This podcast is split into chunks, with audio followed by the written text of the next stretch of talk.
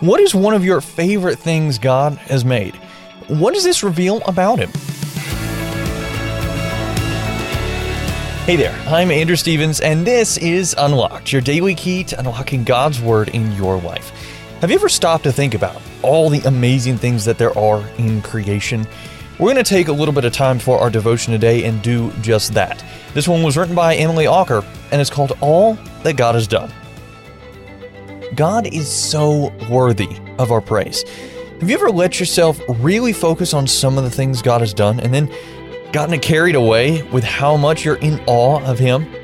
Have you ever looked at nature to see what God has created or thought about how He keeps life going and sustains the entire universe every single day? God made all things good, and even though the world has been broken by sin, we can still catch glimpses of what God is like through what He's made. When a new baby is born, we can marvel at how intricately God designed us.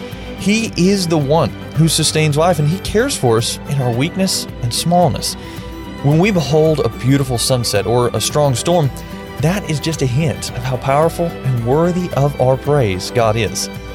There's so much here on this wonderful yet broken earth that shows us what God is like. Have you ever taken time to look up at a sky filled with stars? Or to look down at a patch of soil filled with living things? Have you taken time just to look at yourself in a mirror, flaws and all, and think about how God put your face together and how He decided just how you should look?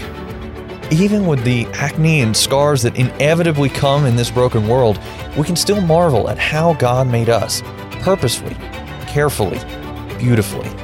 He looks at us with love. God deeply wants us to know Him and enter his rest. That's why he sent his son, Jesus, to reveal truths about God that we could never know just from looking at creation. And through Jesus' life, death, and resurrection, God made a way for us to be close to him and know him intimately.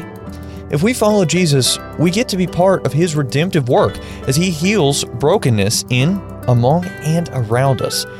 And we get to look forward to the day when Jesus will return and make all things new and whole, fully good, as God intended.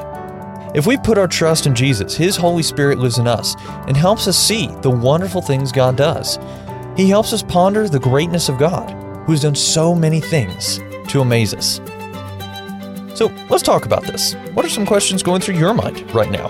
God offers us so many awe inspiring moments, like being in nature, holding a newborn baby, and singing with our church family. When do you feel the most in awe of God? What is one of your favorite things God has made? What does this reveal about Him?